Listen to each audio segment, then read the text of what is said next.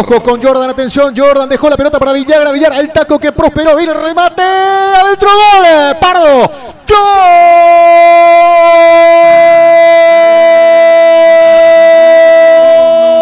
de de América, Matías Pardo,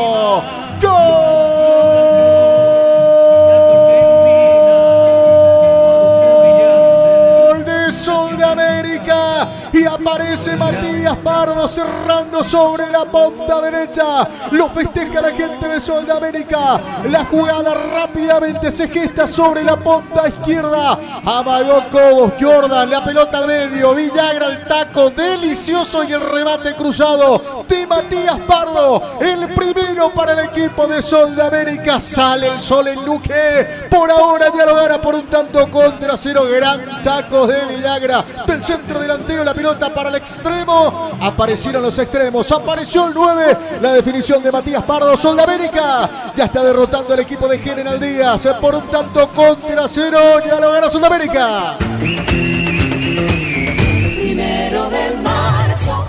Tano. Probablemente la mejor jugada colectiva del partido del conjunto Sudamérica. La acción corre por el costado izquierdo. La habilitación de Juan Aguilar. Gran movimiento sin pelota de Cobos. Se adentra metiendo una diagonal fabulosa. Jordan asiste para Villagra. Villagra que no tiene lugar para definir. Aplica un taquito espectacular que lo deja solo de cara al gol a Pardo. Este que saca un remate con mucha potencia cruzado. Nada que hacer para González.